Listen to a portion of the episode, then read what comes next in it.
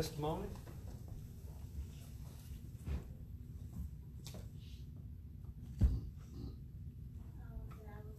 Amen. Amen. Amen. Well, say I love the Lord. Yeah, it's been a tough day. Bless the Lord. Uh, You don't know, we lost our principal last night suddenly. He was a very great man. He was a very great boss. He will definitely be missed. And so, I was really, it goes to show how short life can be Amen.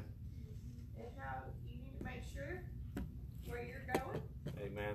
You need to make sure that what you're leaving behind is something good, Amen. and that you let your loved ones know that you love them, you care about them, Yeah, because you never know. that's I right. mean, this was sudden. He, he's a fairly young man. I mean, I had several conversations with him yesterday. Just normal days, but uh, just remember his wife and his precious little girl, and just remember all of us that honored Yeah. because it's gonna be a tough time. Amen. Amen. He's 42, 43 years old. Heart attack gets you in a very, very quick hurry. Um, It's, uh, life is short. Make sure you know where you're headed. Somebody else. Right, I love Lord, and thankful to be here. Amen. Just thank Him for all the blessings of life. Pray for me. Amen. We're praying, praying for Kendall and for Braxton, I know they're off on their own, Amen. and I know the devil's been putting as many situations as he can in front of them to get them off track, and I, I just wanted to pray a wall around them. Amen. We don't want them to have to go through things unnecessarily, because I wasn't willing to, to pray for them. Amen. Amen. I love the Lord and thank Him for everything He's done for me. I've got several prayer requests. Um, our daughter-in-law Terry, stepmother, found out today she had lung surgery and she has stage four lung cancer. So remember her and all that family. And then our other daughter-in-law Carol just found out that one of her cousins has got pancreatic cancer in real bad shape. So remember all of them. Yeah. And then Christopher's got to go Friday morning to have a procedure done on his toe. It's just at the doctor's office. He's had some infection in it and then they're gonna probably have to take part of his toenail off. But Remember him and Yeah.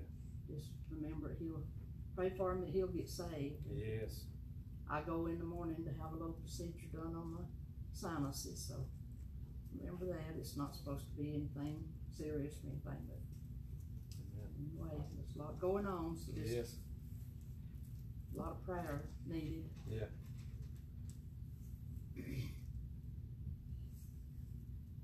Just remember a um, Pepsi Cola man. He uh, he's got double pneumonia again. He's doing good for a little while now. He's back with double pneumonia. He's maybe 38. Just shows you how quick you can go. It don't matter the age. Mhm. Ain't no age stop you from dying. That's right. You know, I've already said something once, but I, I feel like it's necessary for me to say this. I, it's really good to know that, that God is with us in the big things, but especially good to know that He's in us, with us in the little things. I've, I've noticed a lot today in just itty bitty little ways, just things that God put there in front of me that I didn't realize, I wouldn't have realized were there on a normal day. I noticed it yesterday too, and I prayed last night before I went to bed. I prayed for Him to keep showing me those kind of things, and there's a lot of Him moving every day that we, don't- I, I guess we just don't typically pay attention to. Yeah. I'm just glad to know that He's always there. Amen.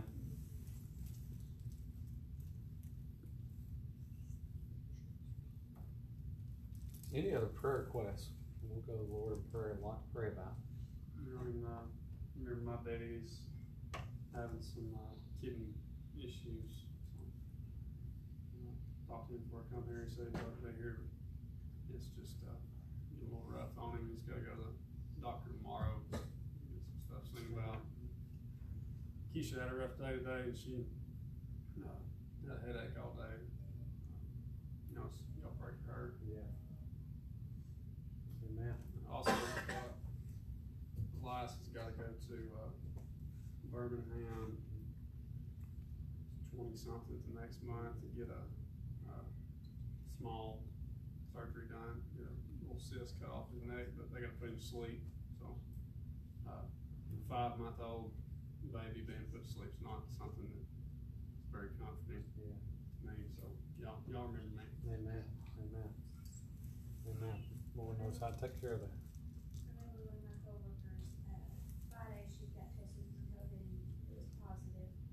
Um, I messaged her today and she said she just now started getting symptoms, so y'all for her and, uh, how the pre-K classrooms are set up, there's a new teacher and an aide in that classroom.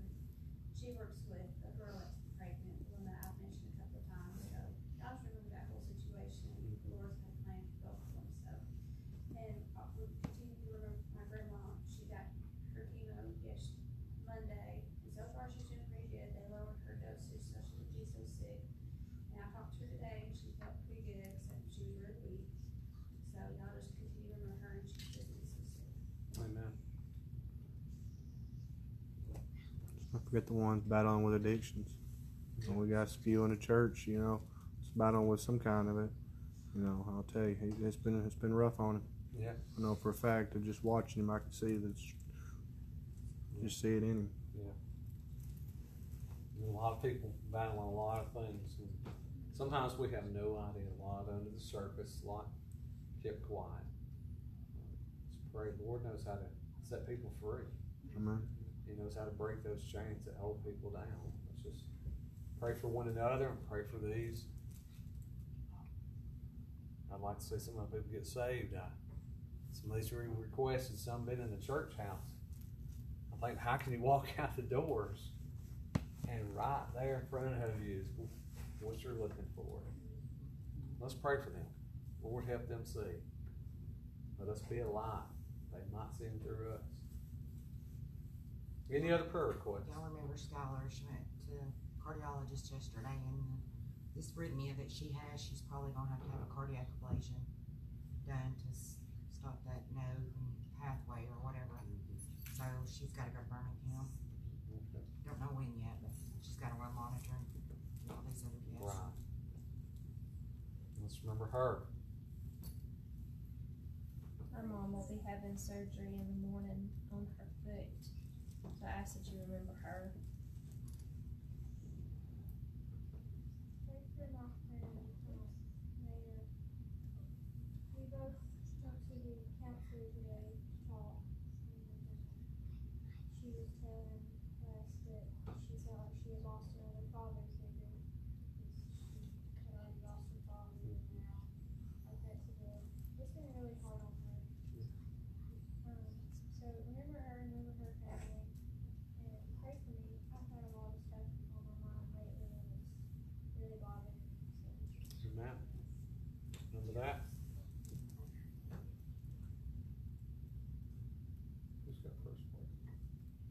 Whoever, Whoever wants it. whoever talks to So the Lord. whoever wants it, or whoever the Lord wants, maybe that's what we should say. Whoever the Lord gave something to. You just get ready. Just get ready, and you mind the Lord. Don't let fear or whatever. And if six people get at the same time, that's great. Mm-hmm. Okay, we got time. We ain't going nowhere. Not in a hurry. I'd rather the Lord have His way and do something with us. So you pray, church pray. God give you an open mind, heart. You may not say, "I ain't got a whole bunch to do." That's okay. That's okay. If He gives you something to do, you just be ready to do that. And my Lord tonight. Any other prayer requests? If not, let's just all pray. There's a lot to pray about. And let's just ask God to help and, and be what we need in all this. Gracious Heavenly Father, Lord, we come to you tonight, Lord, thankful, Lord, that, uh, Lord, that we can come to you and know, dear Lord, and trust, dear Lord, that you are able, Lord, to care for us and to care for our problems, Lord, how our heart, dear Lord, has been heavy today, dear Lord, how, Lord, we realize, dear Lord, how quickly life comes, dear Lord, and how quickly it goes. Lord, we pray, dear Lord, that, uh, Lord, that you would just take care of those, dear Lord, surrounding these families where they've suffered great loss. Lord, I pray that you'd send a comforter their way. Lord, I pray, Lord, that you'd help us, dear Lord, that we be ready.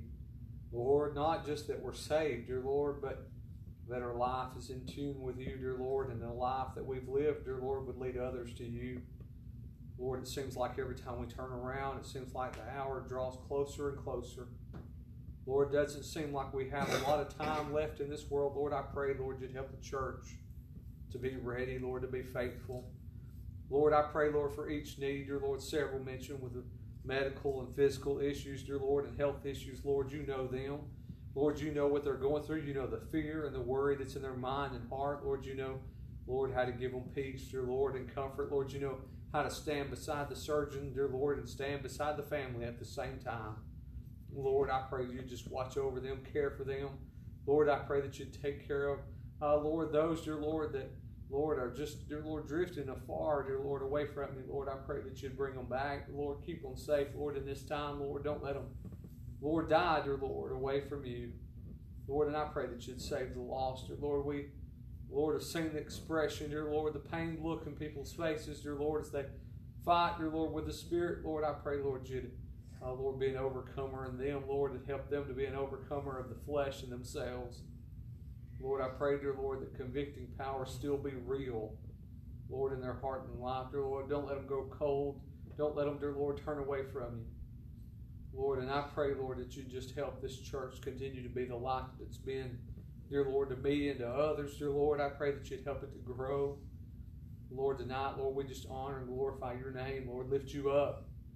Lord, and I pray, Lord, whoever might, dear Lord, serve, dear Lord, you, dear Lord, by their lips, dear Lord, and by their actions, Lord, that you'd bless them, bless their home, bless their families. Lord, I pray that you give each and every one of us what we stand in need of. And Lord, I pray, Lord, when we leave today, dear Lord, we'd be strengthened by you and by your word. Lord, we love you, we praise you, lift you up. For sweet precious name we pray. Amen. All right, who else has got a song, testimony, or something you need to do?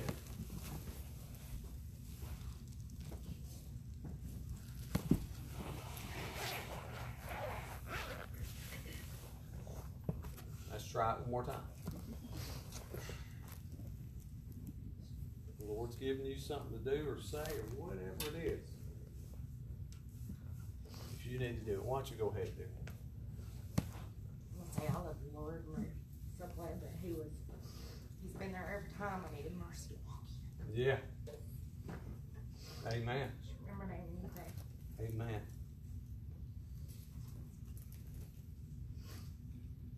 Since I love the Lord, I think that He's let, let me live another day, wake up in the morning.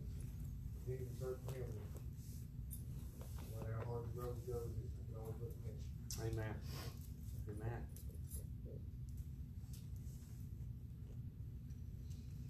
Who'd be next?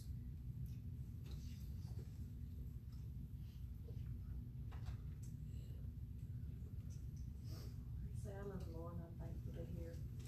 Uh, I'm gonna read this here in front of my Bible. It says, ask and it shall be given you, seek and ye shall find, knock and it shall be opened unto you.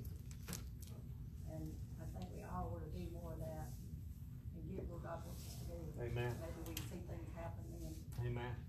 And I pray for the girls, then starting back to school, and pray for their mom, she's just now gonna go back to work, and she's upset about that. And, uh, Pray for their dad, that he'll get saved. Amen. Amen. Somebody else?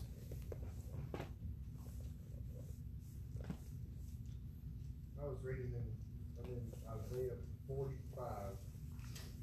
Folks got a Bible like me, it's eleven ninety. And it says, uh, from six to nineteen. It says, that they may know from the rising of the sun and from the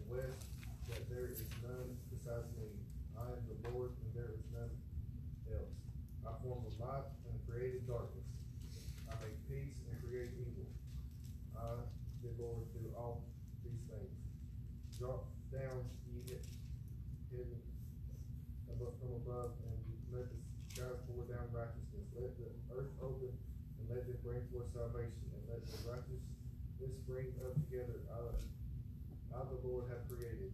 Woe unto him that striveth with his maker, let the potsherds strive, with, with the potsherds of the earth that shall make the clay say unto him that fashioneth it, what, what makest thou, or thy work?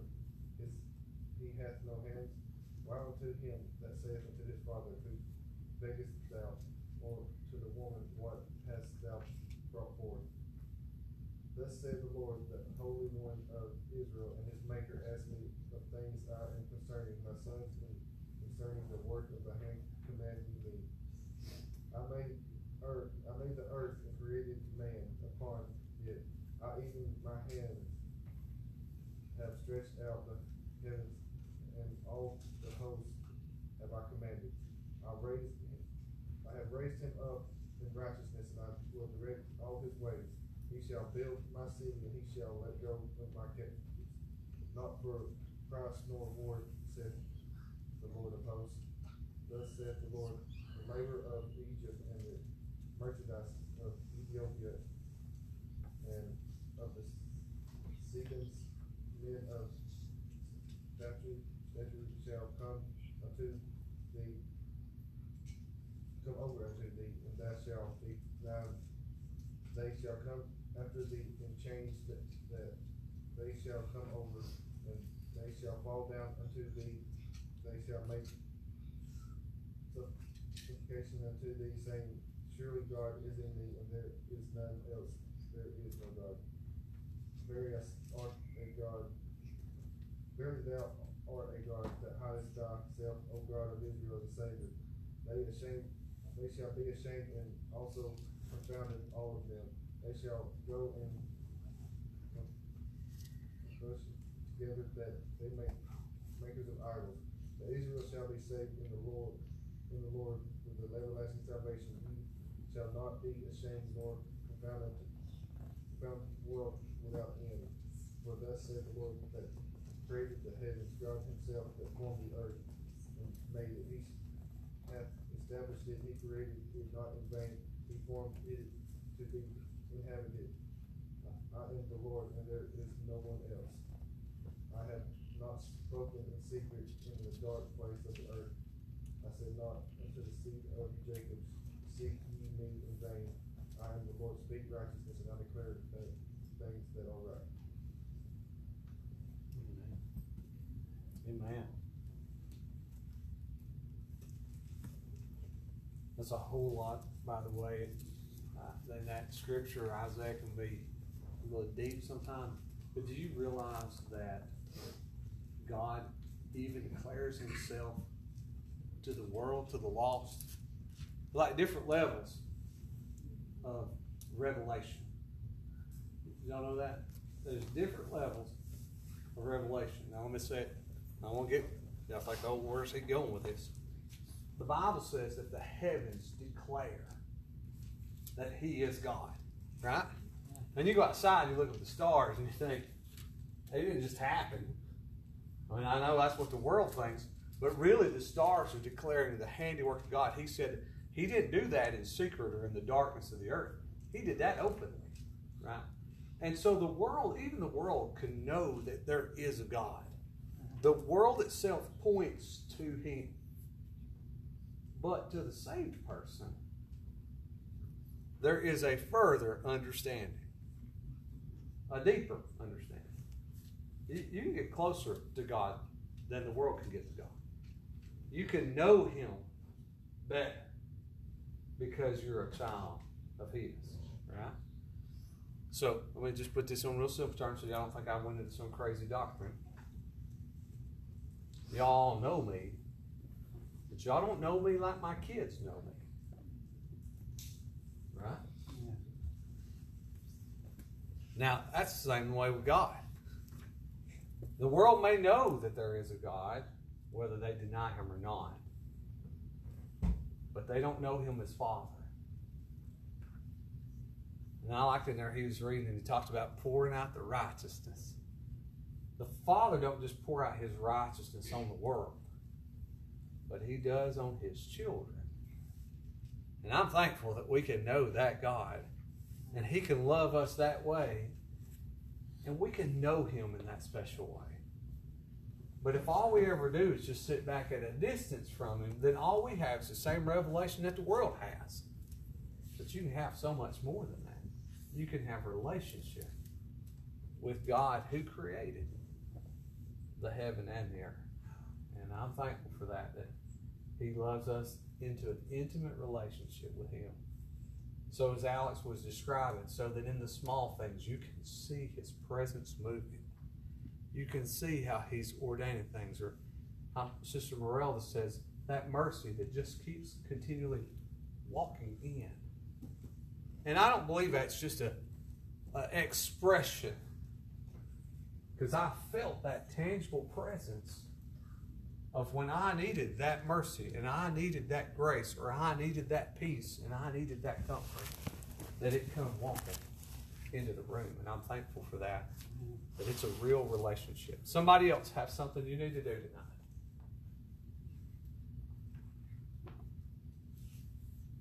We, I know, love the Lord, and we need to be uh, holding him up, a lot of the country is not. A lot Amen. of them trying to do away with him. Of course, I'm retired from work and I watch the news and I don't need to, cause it's depressing bad. In parts of this country is, people is in, I don't know what you call it. They're trying to do, they're burning flags and Bibles and everything in the world and just, we need to do away with all this and they don't realize what they're doing. That's I don't believe. One day they will. They'll realize where they Yeah. went wrong. Yeah. It may be at the end of time, but they'll realize. That's right. That's right. I'm just thankful, like you said, for what this little church has got going on, and I'm just proud of them, and I love everybody, and love these young men that's taking part Amen. and Amen. preaching the word. Amen. Amen. Yeah. Somebody else?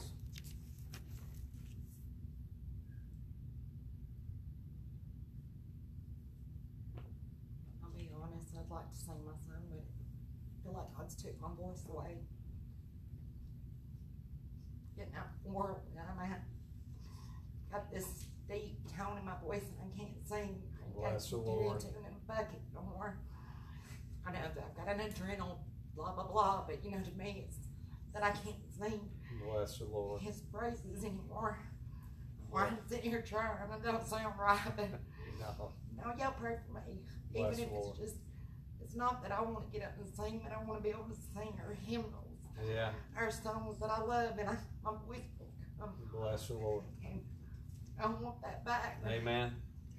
Not that I ever thought it was anything good, but I, I'd let it go. Bless the Lord. I mean, because I know it wouldn't, but I could sing it and I could feel Yeah. it, not feel like I had a frog in my throat and that I can't put my love out there and Right. praise Him. Y'all remember me. Amen. Y'all heard that request. Y'all know what it's like to lose it something and you want it back? Bible says that the woman that lost that coin, she cared so much she swept the house out. She had a desire for it. I believe this. I believe when you desire, God can restore. I don't think you got to have a pretty voice to sing. I don't think you have to sing, uh, you know, carry a tune in a bucket. But I do know what it's like to lose something. And the Lord can restore that. Would you pray, church, for that request? Somebody else? I flipped a couple pages on and I read this and it, it said, Who is among you that fears the Lord, that obeys the voice of his servant, that walketh in darkness and hath, hath no light? Let him trust in the name of the Lord and stay upon it, stay upon his God. That's right. Amen. That's right starts with good fear. Anybody else? This sound very been quiet. Almost there y'all want.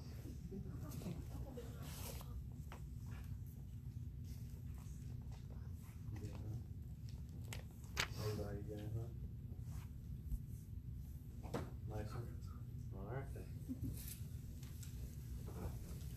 Hello. Everybody getting to listen to me speak every Sunday, so I'm gonna be quick. Lord, let me be quick.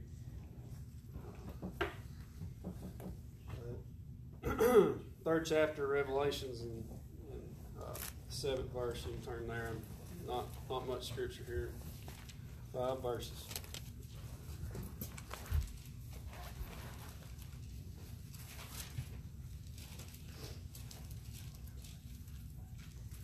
Had no intentions of, of uh, sharing anything tonight. I didn't feel like the Lord put anything on me when I when I got here. Uh, but then uh, Brother Gerald stood up and, he said what he said, and it was kind of like a, a trigger for me that the Lord told me to, uh, to read this scripture. Uh, he got to talking about how all the, the bad things that are in this world, and, and here lately, I know that uh, you know, my line of work, you hear a lot of people coming in talking all day long and things like that. So it's hard not to hear what's going on, and uh, you can't really block yourselves from hearing bad things that are going on, uh, and you shouldn't, because we should know uh, what's going on in the world. Because Christ talks about it in this book. He talks about all of it in this book that's happening. Uh, verse 7, chapter 3, uh, it's, it's a letter that's addressed to the church of Philadelphia. It says, uh, to the angel of the church of Philadelphia write, These things saith, He that is holy, he that is true, he that hath the key of David, he that openeth, and no man shutteth, and shutteth, and no man openeth. I know thy works. Behold, I have set before thee an open door, and no man can shut it. For thou, hast, thou hast a little strength, and hast kept my word, and hast not denied my name. Behold, my behold, I will make them of the synagogue of Satan, which say they are Jews, and are not, but do lie. Behold, I will make them to come and worship before thy feet, and to know that I have loved thee. Uh, because thou hast kept my word, kept the word of my patience. I will also will keep thee from the hour of temptation, which shall come upon all the world to try them that dwell upon the earth. And behold, I come quickly. Hold that fast which thou hast, that no man take thy crown. Uh, I don't know. It, here lately, for me, is uh, all this junk that we have to listen to uh, today in the world. Is it can get overwhelming. Yeah. Uh, you can listen, you know, government, uh, politics, uh, uh, people's world views now, how people's morals, homosexuality, murder, all these things that we hear on a daily basis. You know, I, I began to sit and think today. Sometimes I wish I was uh, a little kid again. I don't know if any of y'all have ever had that thought or not. Sometimes I wish I was, you know, six, seven years old, and I didn't know all these things. Yeah. Uh, and I sat there and I, I, dwelt on that thought. I know there's probably some songs that's written about that. But, you know, I, and I sat there and I thought, well, if I was if I was six or seven years old, I wouldn't have to uh, worry about politics because I wouldn't know anything about it. I wouldn't have to worry about all the crime. I wouldn't know anything about it. Uh, and then I got to reading in this scripture right here. And in this scripture right here, there's some, some really important things that uh, the Lord says here. In, uh, in verse 8, it said, He said, I know thy works. Behold, I have set before thee an open door, and no man can shut it. And then it goes down, uh, in verse 10, it says, Because thou hast kept my word uh, of my patience, I will also keep thee from the hour of temptation. But if you look after on verse 10, after it says he'll keep you from the hour of temptation, it says, which shall come upon all the world. Mm-hmm. So I got, while I was thinking about that thought, I wish I was six or seven years old. Uh, uh, although how nice that thought is and how cool that would be, uh, I got to thinking there, you know, uh, the Lord put me here and has let me live 26 years uh, for a reason. He has let me endure the things of this world and this time for a reason. And the reason is so that we might stand on His word and His name at a time like this. You know, it, you can read uh, through this book where it says, train up a child, and that, he, that, that way he wouldn't depart when he got older. Yeah. Uh, it says that, that we should hold our ground and stick to him, uh, that we should abide in him and he, he'll abide in us. No, but a lot of people aren't uh, holding their ground today. Yeah. Uh, we stand by a lot of times and we let people just run us over. Yeah. Uh, there's a gentleman that come in my work today, and I don't believe there was a sentence that come out of his mouth that didn't have GD or any other curse word in it. Uh, you know, it bothers me that I can't say, "Hey, don't, don't say that to me." Uh, it, it, it offends me. It gets me in a defensive state. Yeah. Now that's my job, and I can't physically say something to him because that is my job. But I've about got to the point where I just don't care anymore. I'm tired of I'm tired of letting people uh, run Christians into the ground, Yeah. and especially uh, when you're trying to walk close to Him. Amen. If you've got all this negativeness, all this worldly impacts, uh, all these bad things surrounding you, and you keep letting it run you over, and you keep letting it push over, there'll be eventually a time where you won't stand anymore. You'll just let it go. Now, I'm not saying you I'm going to go on a crazy spree at my job and, and lose my job and go crazy on somebody. That's not what I'm saying. I'm saying that in my daily walk, if something comes up that that I need to say something, you've got to say something. If the Lord says, you know what, I, I didn't like the way He worded that, and and I think that you should stand for me right now. You should say something. Yeah. He said, Because thou hast kept the word of my patience, I also will keep thee from the hour of temptation, which shall come upon all the world. He just told us that it's going to come. Uh, the hour of temptation is going to come your way.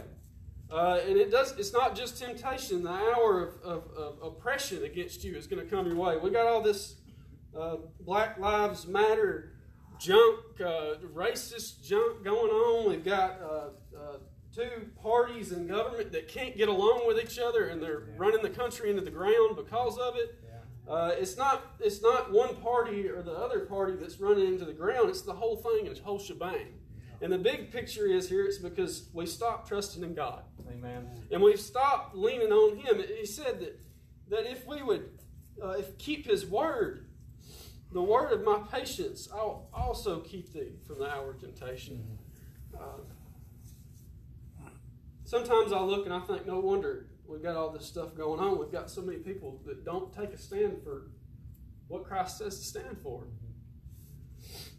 It goes on there and it says. Uh, after it says the hour of temptation, it says, which shall come upon all the world, to try them that dwell upon the earth.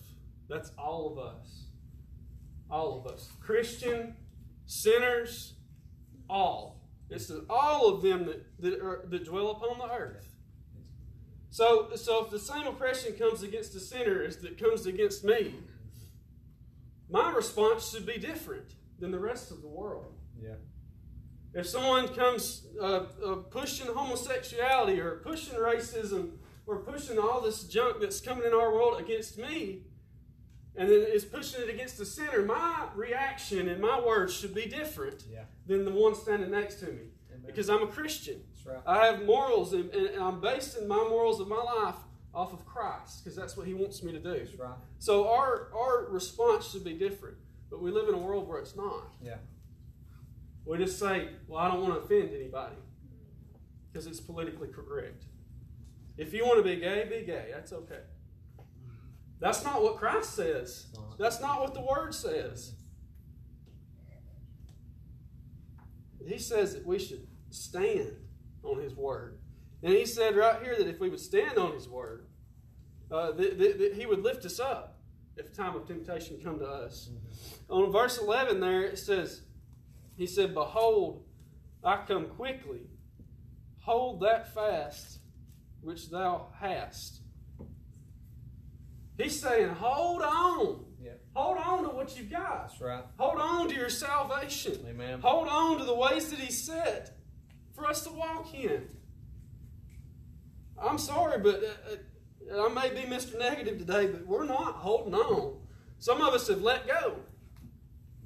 Some of us have let go of what this book says what we should stand on. Uh, I don't know. I, I may be sounding rebellious or, or whatever. I, as long as it's in God's Word, I don't see it rebellious. I see it as what He told us to do. Yeah. But He said that He comes quickly and to hold fast which thou hast, Yeah. that no man take thy crown. You know, the world can can bring you down Yeah. in a hurry. Yeah, it can. It really can. Uh, when I experience all this junk at work, it brings me down. Yeah. I don't know about y'all, but if you're walking with Christ and you hear somebody come in and use his name in vain, it'll do one of two things. It'll either make you mad and defensive, or it'll bring you down. And you'll brush it off. And then you'll think, well, maybe I should have said something.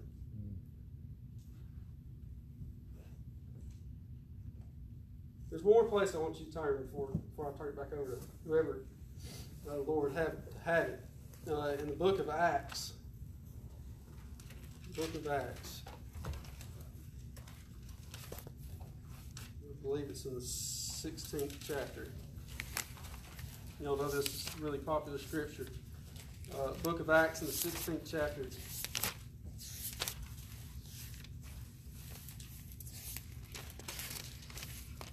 Uh, we'll start uh, verse 23. Paul, Paul and Silas are, are in the prison here. We all know this scripture. Verse 23 says, And when they had laid many stripes upon them, they cast them into the prison, charging the jailer to keep them safely.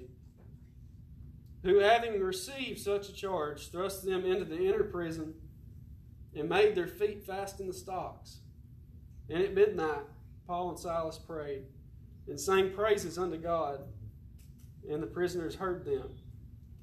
In verse 26, and suddenly there was a great earthquake, so that the foundations of the prisons were shaken. And immediately all the doors were opened, and everyone's bonds were loosed. So we all know this, this, this miracle here that Christ performed for Paul and Silas. We all, we all look at what they're doing here, and that's what the scripture, the highlight of it is. They were praying and worshiping God at midnight in the prison cell.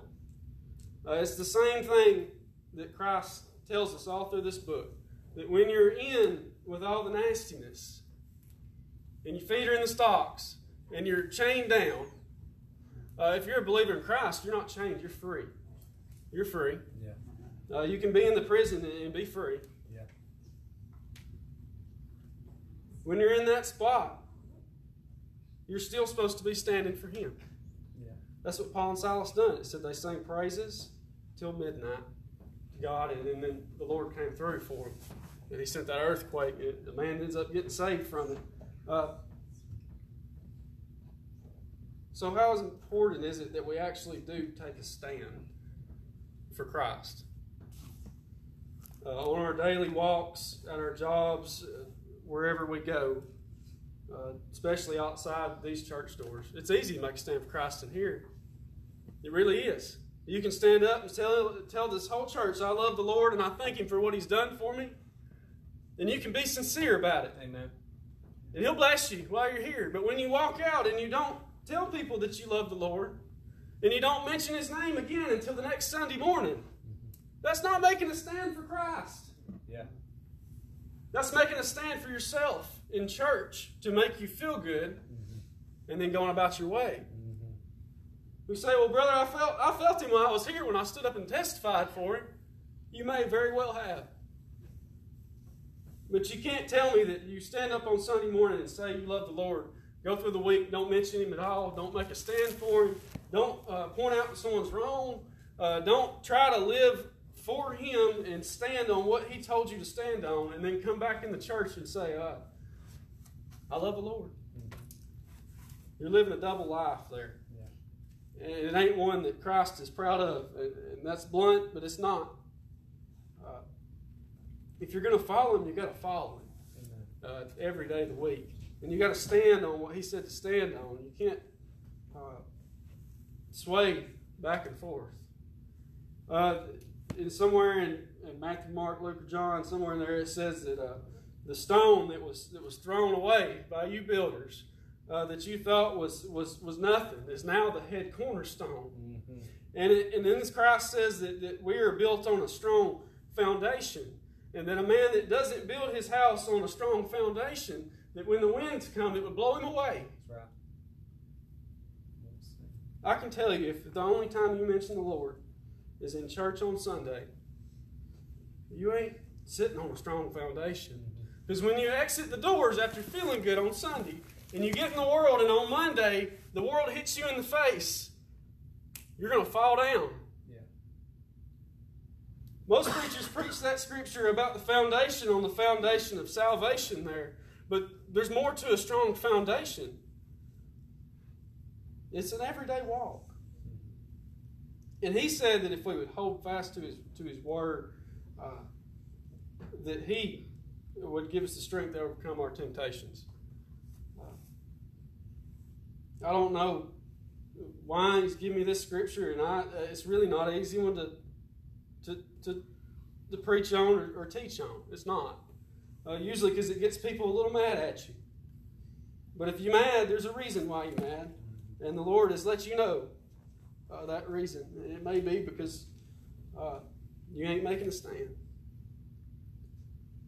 And I wouldn't stand up here and preach this if I had been in the same spot. I've made stands on Sunday and then not lived for him the rest of the week. I found myself in the altar every Sunday too. Because I I was living a double life there. Yeah. It's not that I didn't know Christ. It's not that I wasn't trying to live for him. It's not that I didn't love him. It's not that I didn't thank him for what he'd done for me. It's just that I wasn't doing anything for him. Yeah. When he's done everything for us. I don't know. I, uh, I've just come to a point uh, in my walk with Him that all this, these things that come in from the world that try to influence us and push us one direction or push us the other, uh, the things that are supposed to be politically correct, things that you're not supposed to say to people uh, because it might offend them. If I say something about Christ to somebody and it offends them, it'll be the best thing that's ever been said to them It'll be the best thing, even if it does offend them. Even if they do get mad at you. You know, there's some people that you just want to, you just want to just grab a hold of and tell them, hey, you ain't got to live like this no more, uh, because there's one that died for you, and, and he he paid the price, and, and I want you to know about him. There's people you just want to grab a hold of and just hold on to them and tell them that before they can get away from you. But we don't do that no more. My my papa, uh, before he passed away, I used to go and, and eat lunch with him. Uh, every day I, I, worked very close to my grandparents' house. And uh, I would I'd come in there and I'd fix me a sandwich, and he'd always be in his recliner. Uh, he'd be watching preaching on TV, he'd be watching the Braves, he'd be watching Gunsmoke. And I'd sit there and I'd watch that with him, and uh, and then I'd usually get up and, and, go go back to work after lunch was over. But there's one thing that he would always uh, always talk to me about, and he would always make sure uh, that he talked to me about it uh, before I left his house. Now, me and my papa didn't have many conversations because he wasn't a man of many words. Uh, he didn't have a whole lot to say. He didn't have a really good mind. Uh, but he always he always asked me this. He'd say, "Son, uh, Are you right with the Lord? Mm-hmm. He would always ask me that question. And I'd say, Well, Papa, yeah, I, I've been going to church. At the time, I wasn't living for the Lord. I was doing what Mason wanted to do. But I remember that in my mind, and it stuck there. Mm-hmm. He'd say, Are you living for the Lord? Mm-hmm. And he asked me, and I, I ain't kidding, he'd ask me every day that I went to eat lunch with him. It, don't matter if we sat there and didn't say a word to each other. For the whole hour that we watched his show that I ate lunch, before I left, he'd say, Well, uh, are you right with the Lord? And I always say, Yeah, Papa, I'm good, and I'd leave. He would make a stand. He made his stand sitting at the recliner. That man didn't go nowhere. He didn't do anything. He sat he sits in the recliner most of the days and he watched TV. But he was still making a stand for God and what he knew was right. Yeah. To the one person that he could at the time. Yeah. I don't know about you, but I see a lot of people through my day. A lot of people. Mm-hmm. And I'm sure that all of you do too. Try to pick one to tell about Christ. Amen. Just one. Start with one. One. You'll find that when you start to try to minister about who our Lord is to someone, uh, that when a topic comes up uh, about Him, you're the first to jump in and say, well, Let me tell you about the Lord. Mm-hmm. It gets easier. Yeah. It gets easier. When someone comes up to you and says, Have a blessed day, you say, Well, you have a blessed day. I'm already, I'm already blessed. It gets easier It as you keep doing it. I worked putting on metal roofs for about a year. And I remember the first roof I put on, it was about 90 degrees that day. And I, when I got done with it, I, I thought I'd never do it again. It was awful. Awful. Hot. And I hated it. I didn't know what I was doing. And I remember going home that evening, I thought, I'll never do this again. I'll never do it again. This is awful. I got up the next day, and I went and I went to another roof, and I put another roof on. As I went and done it, it got easier to do because it, I, it got more natural to me. The heat, it was okay because I got used to the heat. Uh, I got used to learning how to build everything. It became easier. If you start working for Christ, it becomes easier. Think in your mind of, of, of a time when you ministered to someone. Some of you are thinking, I can't think of a time. Maybe it's time you ministered to someone. But think of a time when you told someone about Christ. You how nervous you was before you spoke to them. Now, don't tell me you wasn't nervous because I know you was. And then after that, you engaged in the conversation, you got it out, and you told them about who Christ was and what He'd done for you. And you walked away the feeling that the Lord blessed you with, saying, I'm proud of you. Yeah. You spoke up for me.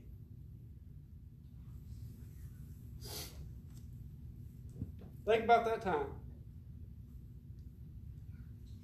And think if, if the next time you've done it, if you wasn't as nervous. Uh, the next time, uh, the Lord just put so many things in my mind. When I first started singing, I was scared to sing. I was afraid I was awful. As I started singing more, it got easier. As you start talking about the Lord to people, it gets easier to talk about. Uh, so that's a way that we can make a stand for Him. Uh, you don't have to get mad like I do sometimes. I shouldn't get mad. Uh, but when I hear someone use my Lord and Savior's name in vain, it'll make you mad. Because He deserves glory, not slander. Yeah. He deserves all the praise that we have. Uh, everything that we have within us, that's what He deserves. Because it ain't nothing that we got uh, within us that, that could give Him anywhere close to what He deserves. Uh, but it's but it's our reasonable service, is what Paul says. Yeah. It's our reasonable service to worship and praise Him, and it's also our reasonable service to stand up for Him. Yeah. It's our reasonable service that when there's something wrong in front of you, that you speak and say that ain't right. Yeah. Uh, I, I can't I can't uh, agree with that uh, because this book right here in my Lord and Savior says that it's wrong. Speak up. Make a stand for Christ. Amen. I'm not telling you to go crazy and, and go uh, try to uh, uh, get fired from work or, or anything like that. I just want, want us to stop getting run over. Stop getting run over. I can, one more thing, and, I, and I'll and I'll sit down. I remember I was with a with a friend that was a with a uh, he's a Christian and, and I used to I used to work with him at Lowe's.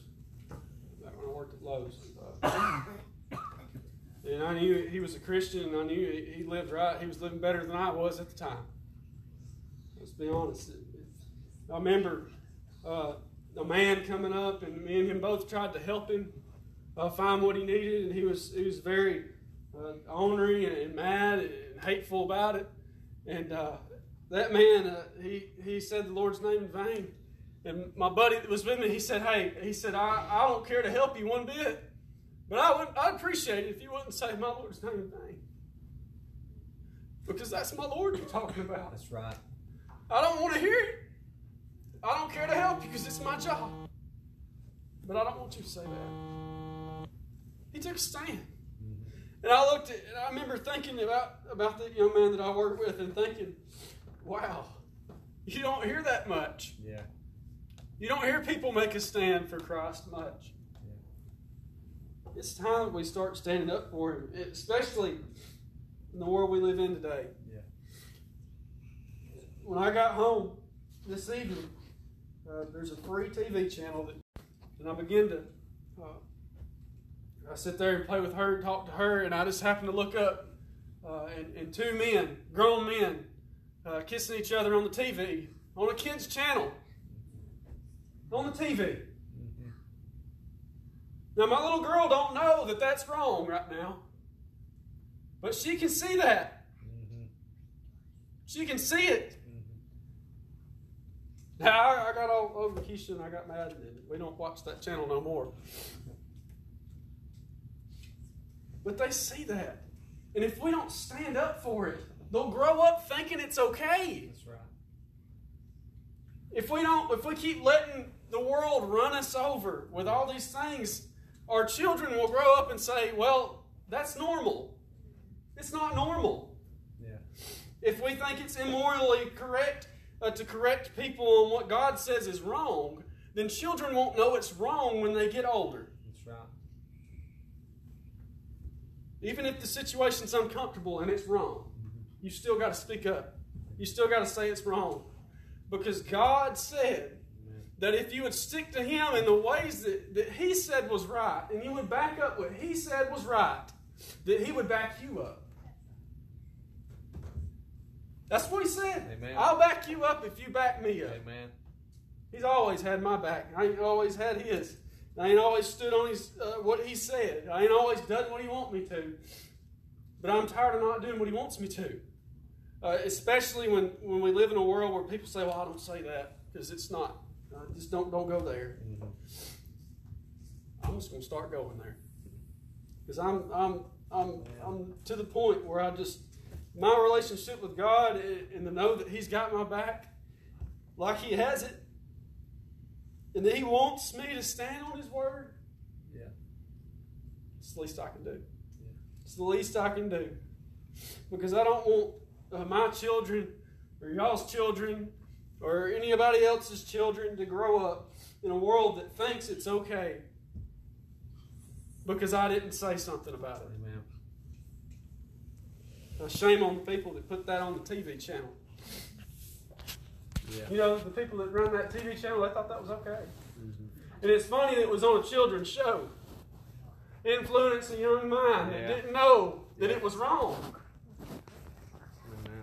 It's intentional. Yep. It's there. It's subliminal.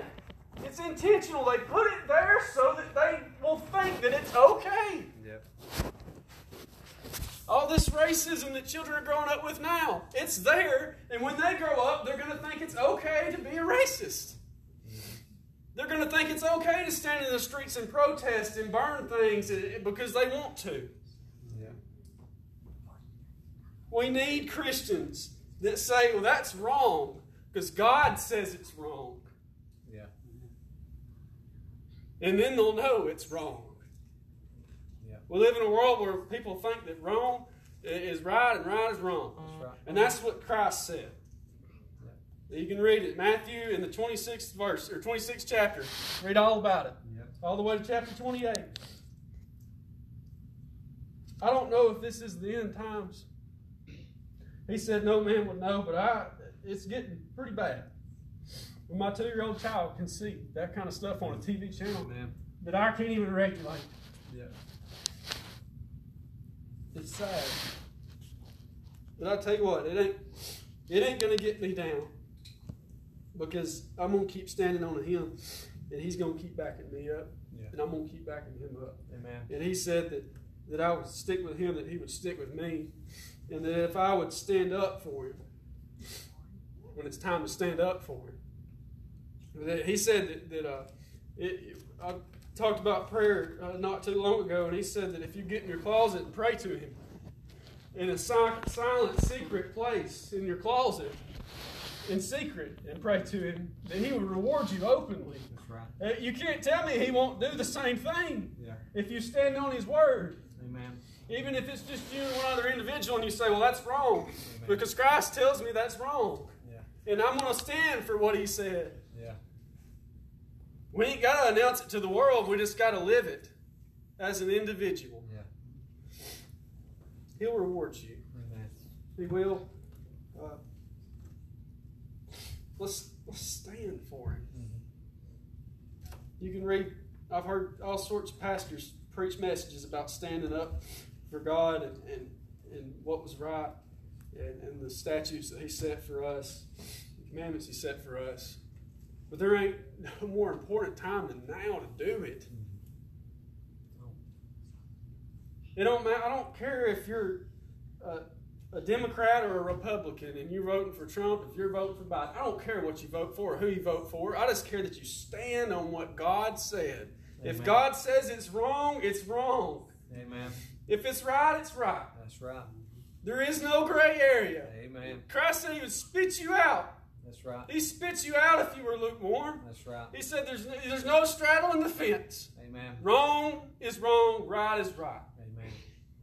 And if you don't know what's wrong and right, right here's the place to figure it out. Amen. Maybe you should get on your knees and, and, and work some things out with the Lord. And I believe that He'll show you what's wrong and what's right. That's right. Because He tells me when I'm wrong. And if you do something wrong and you don't realize it's wrong, there's a chance that you might not have Christ with you. Because He tells me when I do wrong. Yeah. And others tell me when I do wrong. I love Him. I, I plan on doing any of this. If I'd offended you, I don't apologize for it because this book says it's right. Uh, maybe it'll make you uh, go home and think about what's right and wrong. Yeah. And make you uh, think about some things that go through your week that you might can make a stand for. I can name several in my head right now that I can make a stand for. That I. But I can tell you this, I plan to. Amen. I plan to. I'm making plans Amen. to stand for what God said to stand for. So that I don't have to see my children raised up in this awful world, not knowing what's right and wrong. You know, we whip our kids. Well, I, well some people do. Whip their kids to tell them and to show them, not to abuse them, but to show them what's right and wrong. Yeah. When they grab something that's hot and they get burnt. They won't do it again because they got hurt. If my little girl tells me no, I spank her. Mm-hmm. Not because I want to, Yeah. but because she needs to know when dad says no, it means no. That's right. And Christians need to know that when Christ says no, it's no. Amen. When he says homosexuality is a sin, it's a sin. Amen. Well, Lord, everybody else agrees with it. No. I don't care if they do or not. Because you said no. Yeah. Just like a child, we tempt the Lord. Yeah. If I tell Whitley no, not to grab something, do you know what she does? Uh-huh. She stands there until I'm not looking. Uh-huh. And then she'll look my way Yeah. and she'll reach for it Yeah. until I look. And then when she looks, she she kind of tests me a little bit to see if I'm going to spank her again. Why do we do that with God? Yeah. Why? Why do we play games with Him? Amen. I don't want a spanking from the Lord. No. I don't. I've done got a couple, Yeah. and they wasn't pleasant. But I can tell you, uh, I know that what I done's wrong now. I know. Stand on what He said. Yeah. and, and live what he said. Uh, you don't you don't have to be mixed up with the people of this world and their ways. That God said we're a, a, a special people. In the book of Ephesians, he said we're special. We're called Yeah. for him. Amen. We're different. We look we look different to people. We're supposed to. Yeah. We're supposed to look different to people, but yet a lot of us blend in. Uh, we're supposed to be lights, salt of the earth. I can tell you right now, 100% honesty, I ain't the light that I could be, Bless your heart. Amen. and I ain't salted as much as I should be. Amen. And I hope we can all say that. Yeah. Uh, if you got nothing else but watching me stand up here and, and say blunt things and mean things, I hope you get one thing. And that's that right is right, wrong is wrong. If God says it's right, it's right. If says it's wrong, it's wrong. Right. And then when something is presented to you that someone's swaying is wrong or right, and they just really don't want to say nothing, you better back him up. You better back him up. Mm-hmm. There's consequences for not. Mm-hmm. There's consequences for not doing what he said to do. Amen. You don't believe me? Read Jonah. Read the book of Jonah. There's consequences for not doing what God tells you to do. Yeah. Read the book of, uh, in Judges where Samson was great was given a great strength for him. And he just slaughtered it and just used it because he had a because he had a problem with women. Yep. He didn't use what God gave him because he had a problem of his own that he wanted to Yep. to, to go after. He didn't care if it was right or wrong. That's the world. They don't care. Yeah. They don't care.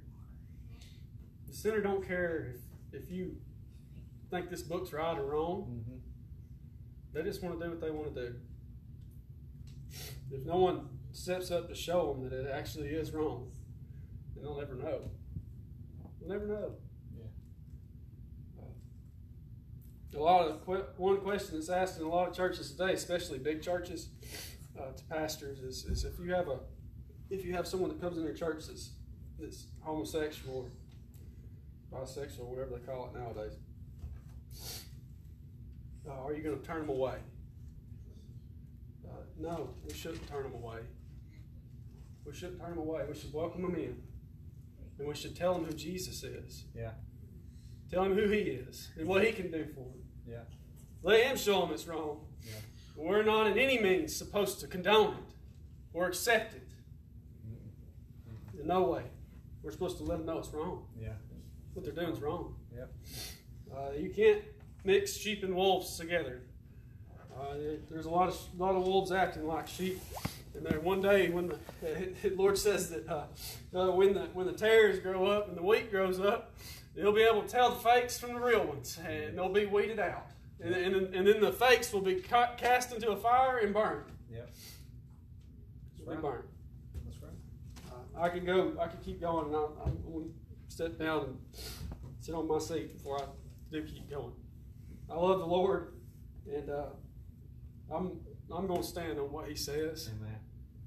I'm going to stand on it Amen. and back it up. He loves you, and He died for you. And so undeserving and, and so unworthy of it. He died for you and you didn't even know he did. That's the sad part. People don't know that they have a Savior Yeah. that can teach them what's right and wrong. And that loved them enough to die for them. And yet they walk around and, and slander his name because nobody else tell them it's wrong. I love him. I'll, I'll turn it over to whoever else has a part. Guys, Bible, open the book of Amos. I'm going to give you a minute to find it. It's something about, I don't know, 10 books before the end of the Old Testament. If that helps you at all. Somewhere around there. Chapter 6. Now, Brother Jeremy got up and preached. I'm not, I'm not going to be long. Y'all don't believe me, but I really am not. Um, Brother Jeremy got to preached Sunday morning about stepping up. That'd be a good title for it, wouldn't it? He said a lot of other stuff too, but I got, that's what I got. That's what I needed, maybe. Everybody's got what they need. The Mason preaches on standing. And he said there's consequences. And I'm sitting there thinking, if you'll sit down, I'll tell him. Because what the Lord gave me was in Amos chapter 6. And I'm not trying to finish his message or add to it. This is what God gave me actually about a week ago. And, uh, and you may say, well, but we're the good people. We're all here. It's Wednesday night, you know. Aren't we the ones that are standing? And so I really like to dig into that. And that's why I wanted you to turn to Amos chapter 6. And I want you to read this scripture with me. And I'd, I'd like for you just to dig into that just a bit and see if there might be some room. Look at verse 1, chapter 6, book Amos says, Woe to them that are at ease in Zion. You know what the difference of standing is? It's reclining, it's being at ease. Sit down, to rest. Um, book here says, Woe, that means uh, be careful. This is a warning that I'm giving you to them that are at ease in Zion. That's Jerusalem. So that's Judah. So that's the people who are on the right side. Y'all, y'all follow me? They're, they're, they're closer to following God than the separated Israelite because the next part says, and trust in the mountains of Samaria. So that's Israel. That's that's the northern tribes versus the southern tribes. In other words, it says, Woe to them that are at ease, whether you're in the right spot or you're in the wrong spot. But if any way you call yourself by my name, woe to you if you're at ease. Right? So so look at this. It, it says, uh, uh, Woe to them that are at ease in Zion and trust in the mountains of Samaria, which are named chief of the nations to whom the house of Israel came. Pass ye unto Calneh and see, and from thence go ye to Hamath the Great. Then go down to Gath of the Philistines, and be they better than these kingdoms? Or their border greater than your border? Ye that put away, far away, the evil day, and cause the seat of violence to come near, that lie upon beds of ivory, and stretch themselves upon their couches, and eat the lambs out of the flock, and the calves out of the midst of the stall, that chant to the sound of the viol, and invent to themselves instruments of music like David, that drink wine in bowls, and anoint themselves with the chief ointments but they are not grieved for the affliction of Joseph. I want to give you the picture he's painting here. He's painting a picture of people that are concerned more about themselves than they are anything else. Now, we're all the good people. We got the good, we got the good guys in the house tonight. If you snuck in here as an enemy, I'm watching you. But the rest of you, I think, are good. But the Bible teaches us that we must be careful that we do not become complacent, self centered. By the way, self centeredness is a key point of worldliness. You know what the problem was in all of Israel was is that they wouldn't let God be king of their life. That's the main problem. They wouldn't let God be king of their life. But every man did that which was right in his own eyes. That self centeredness, right? They, they become so selfish and self centered that they took care of their own needs. Mason talked about how you could come in here and stand up and it be about you and not about God. Verse 6 says that drink wine in bowls. It's an allusion to using the bowls that were meant uh, for the sacrifices, the bowls that were meant as special in the house of God to satisfy themselves.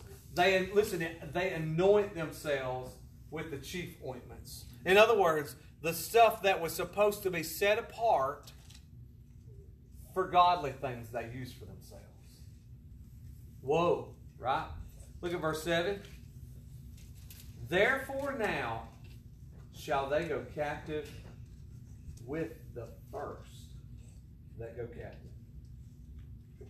And the banquet of them that stretch themselves shall be removed. It's actually talking here about in these banquets how they would hoop and holler and get excited and, and the, the murmur and, and, the, the, the mirth and laughter that would happen in a party has now changed to something all very different. Look at verse 8. The Lord God has sworn by himself, saith the Lord God of hosts, I abhor the excellency of Jacob, and I hate his palaces. Therefore will I de- deliver up the city with all that is therein. And it shall come to pass, if there remain ten men in one house, that they shall die. In other words, after the invaders come in and took people away, if anybody happened to make it even through that, that something would happen to those that remained. And a, a famine, a pestilence, disease, they would die. Now, look, look, look, we're not there yet. That's, that sounds bad. They've been taken away captive, the first captives that were taken. Uh, they, their cities have been burned, and terrible things have happened, and now there's dying. Look, look, verse 10 says, And a man's uncle shall take him up. That, that's telling you the father's dead. Right? That's what it's telling you because his uncle's in there to get his dead body. A man's uncle shall take him up, and he that burneth him, because that's all they could do to get rid of the, the pestilence was to burn the bodies, to bring out the bones out of the house, shall say unto him that is by the sides of the house. Is there yet any with thee? So, so somebody's standing outside this house. Now I'm trying to get this picture, and as Mason began to preach and he began to pull out what he's pulling out. It's like, oh God, I see where he was headed. I just didn't know. I, I, I, and so outside the house is one person who's still there. The one faithful, the remnant, the only one that made it. Y'all with me? The, everybody in the house is dead. Nobody made it. They were either carried away captive into the world. Right? Y'all know what that looks like. That's when the Christian turns away from God and just goes back out to the world. And he's taken captive. And he wonders how I got that way later on. You know, he'll he'll wonder at some point, how did I get this way? Well, he he he rested. He he got at ease with with the battlefield. Because it was this a war, it's a battle that we're in. The Bible's very clear about the war that we're in. And he become ease. And, and so he took on the things of the world and he he fell asleep, and the world took him away captive. And then there are some that that won't survive. It, it, the battle will be so great they won't survive. And so this one is left by the house. And the question is asked, Is there yet any with thee? And he shall say no. There's a period after that no. And I wish we had the rest of what he was about to say. Because he is about to say something. He's about to say, you say, how do you know he's about to say something? Well, you read the next line and you'll understand he was about to say something. And I know because he's the only one left, he must be the only true and faithful one that was left. Are y'all with me? look what it says. And he shall say, No, then shall he, that's the other guy, say, Hold thy tongue. In other words, he was about to say something. For we may not make mention of the name of the Lord. That is where the church is headed. That's at ease in this world. So I'm going to give you this crazy thought. Lord gives me crazy notions. I'm going to give you the crazy thought that the Lord gave me a few days ago. And I've been pondering it. And so I'm going to leave it with you. And then I want us to close in prayer unless somebody else has something that they need to do. And when you pray, I really want you to I want you to be serious with God about finding out is there any part of your Christian walk and in your life that's at ease? That's not standing. Mason said, and I'm glad he didn't say. I was hoping he wasn't going to say. He said, "There's two or three things that I could stand in." I don't know if that's exactly how I said it, but I was like, "Don't say," because that's what God's working on in His life. Mm-hmm. But there might be some things in your life where you could maybe step up, as Brother Jeremy told us, and not stay at ease in Zion. And so I'm to give you this thought. I'm pretty sure everybody here likes to eat. Mm-hmm. Don't be liars. Y'all ain't dead, so you're eating. All right, so I want you to just imagine, don't say it out loud. Just imagine what's your favorite buffet? If you could pick one. Even if they don't have one that's your favorite, if they had one, what would be your favorite buffet? Think about it. Everybody gets, I mean it, get something in your mind. Have a picture. If I could pick any buffet to go at and eat at, that's the one I'd want to eat at. I'm talking about food. Don't somebody be cute and say something spiritual about the Lord's table. Okay? Y'all real people. Y'all like to eat. All right? Now think about this. What if I told you we're headed there, Jeremy, to your favorite buffet? But Jeremy just had the biggest meal of his life. How much is Jeremy going to enjoy the buffet? Don't you hate to go somewhere and you're full? Yeah. I was hungry yesterday afternoon and I got a bag of chips and my daughter said to me, We're going to eat supper in just a minute. You're going to ruin your appetite. Amen. Mm-hmm. Y'all ever do that? So the Lord showed me something. I want to share it with you, and I think it'll be benefit to you. And then, then we're really going we're going to pray, and I, I, I really beg you to be serious with God. I, it ain't gonna make no difference to Brian. You can put on all the show you want to. It ain't gonna make no difference to anybody else in this room.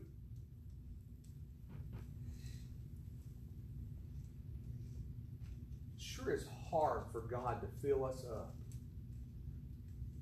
if we're never empty. Now just stay with me. I got, I got, I got two points I want to make on that.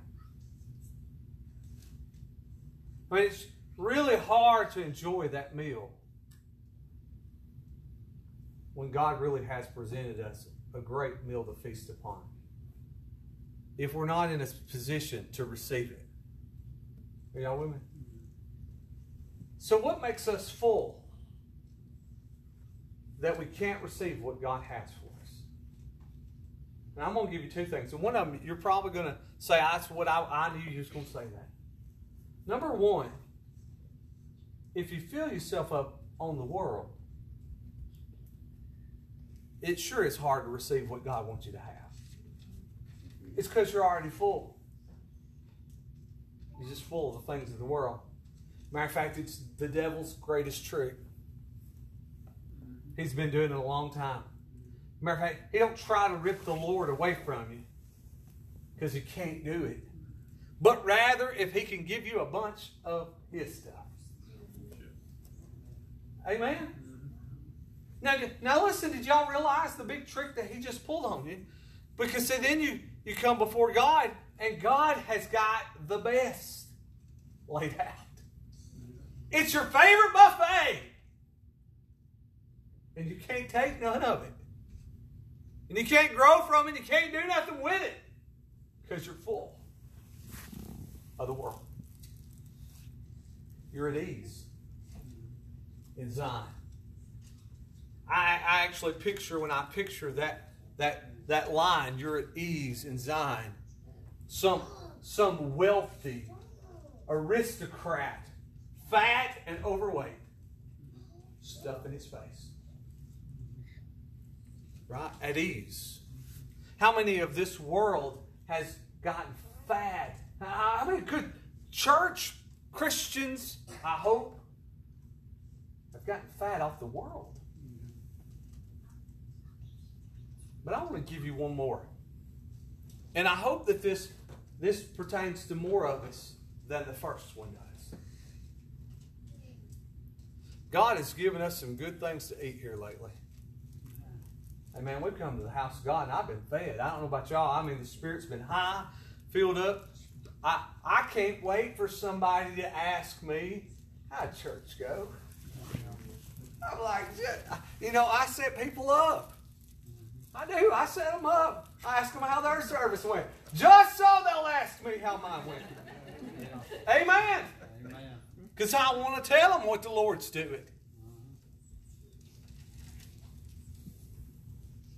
What do you do with what He feeds you? Now, I want you to know, I think about this now. I, I, I, I, I knew uh, uh, we've had we have lots of different students that come in and out of our schools, and, and, and we've seen many different types of syndromes and problems that kids have, that different things going on in their lives. And there was this young child who was raised in a home where they never fed him at all, and and and so uh, from a, like a baby, he, he didn't get a lot of food, and so he got taken out of home. He now is adopted into this home, and it's a good home. But buddy, he'll steal food and hoard it and hide it in just a moment, right? Because he's afraid that that may be the last meal he'll ever get.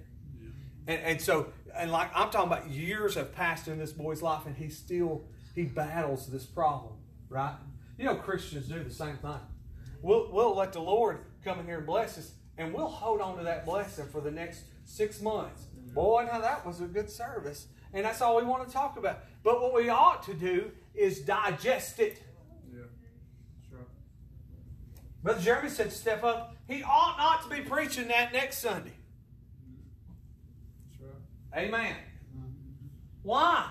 Because we should have digested it and we should have stepped up. Yeah. Right? Uh, if, if you don't do something with it and you don't grow with it, you, you don't have any more emptiness for God to fill you up the next time. Mm-hmm. Now, think about it for just a moment. I had a hard time thinking about what my favorite buffet would be. Go figure. I had several things I wanted to pick from. Now, think about this.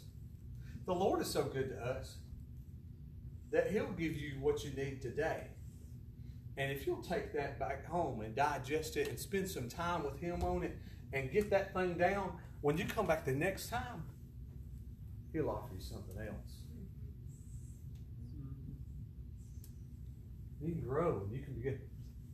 Mason said, it's like start first time and it's hard. And the next time it's easier. And then it gets even. Well, that's because the Lord. Mm-hmm. It really isn't about you, and it isn't just about how eloquent a speaker you become. It's really that the Lord gives you something new that you didn't have before. Mm-hmm. And because you took it and you digested it and you did something with it. So I'm going to take it a step further. Jeremy talked about stepping up, Mason talked about standing. And so I would like to just say to you it's now time to step out. It's, it's time to move closer, to grow more, to get where He wants us to be at. How do I do that? Get empty. How do I get empty? Well, if it's the world, then the Bible says that you have to bring it to Him. Confess your sins and false sin. He's just and faithful to forgive you. And He can He can provide you what you need, and He can get you empty so that then He can fill you up. If it's if it's that you've been coming to church and it's been good and things been good, okay, then what's the next step of growth for you? It ain't just that we have good meetings and good services and hope everybody, hey, just just I like you just like you are right now. Don't change. I'll stay right there and come. No, no, no. So I, I was telling somebody about our about our shouting service. Nick exploding in the back. Levi trying to cry shot me in the back or something. I don't, I don't really know what happened back here. It was just good. I know it was. It was. But what happens when that spreads? What happens when you step up and you become the shouter? Mm-hmm. Now, I'm not just picking on Josh, because it could be all y'all. Well, that's not for me. Well, then tell the Lord to take it off the buffet.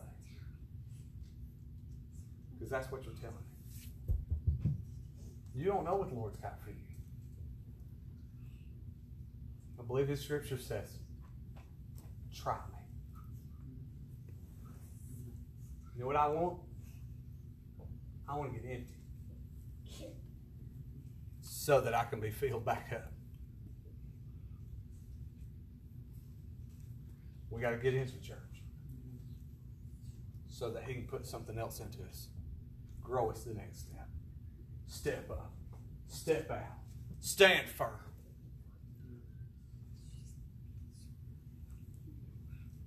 I have no idea where the road takes us. But I know who's leading.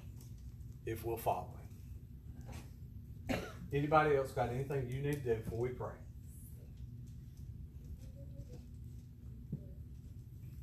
Then stand with us all over the house.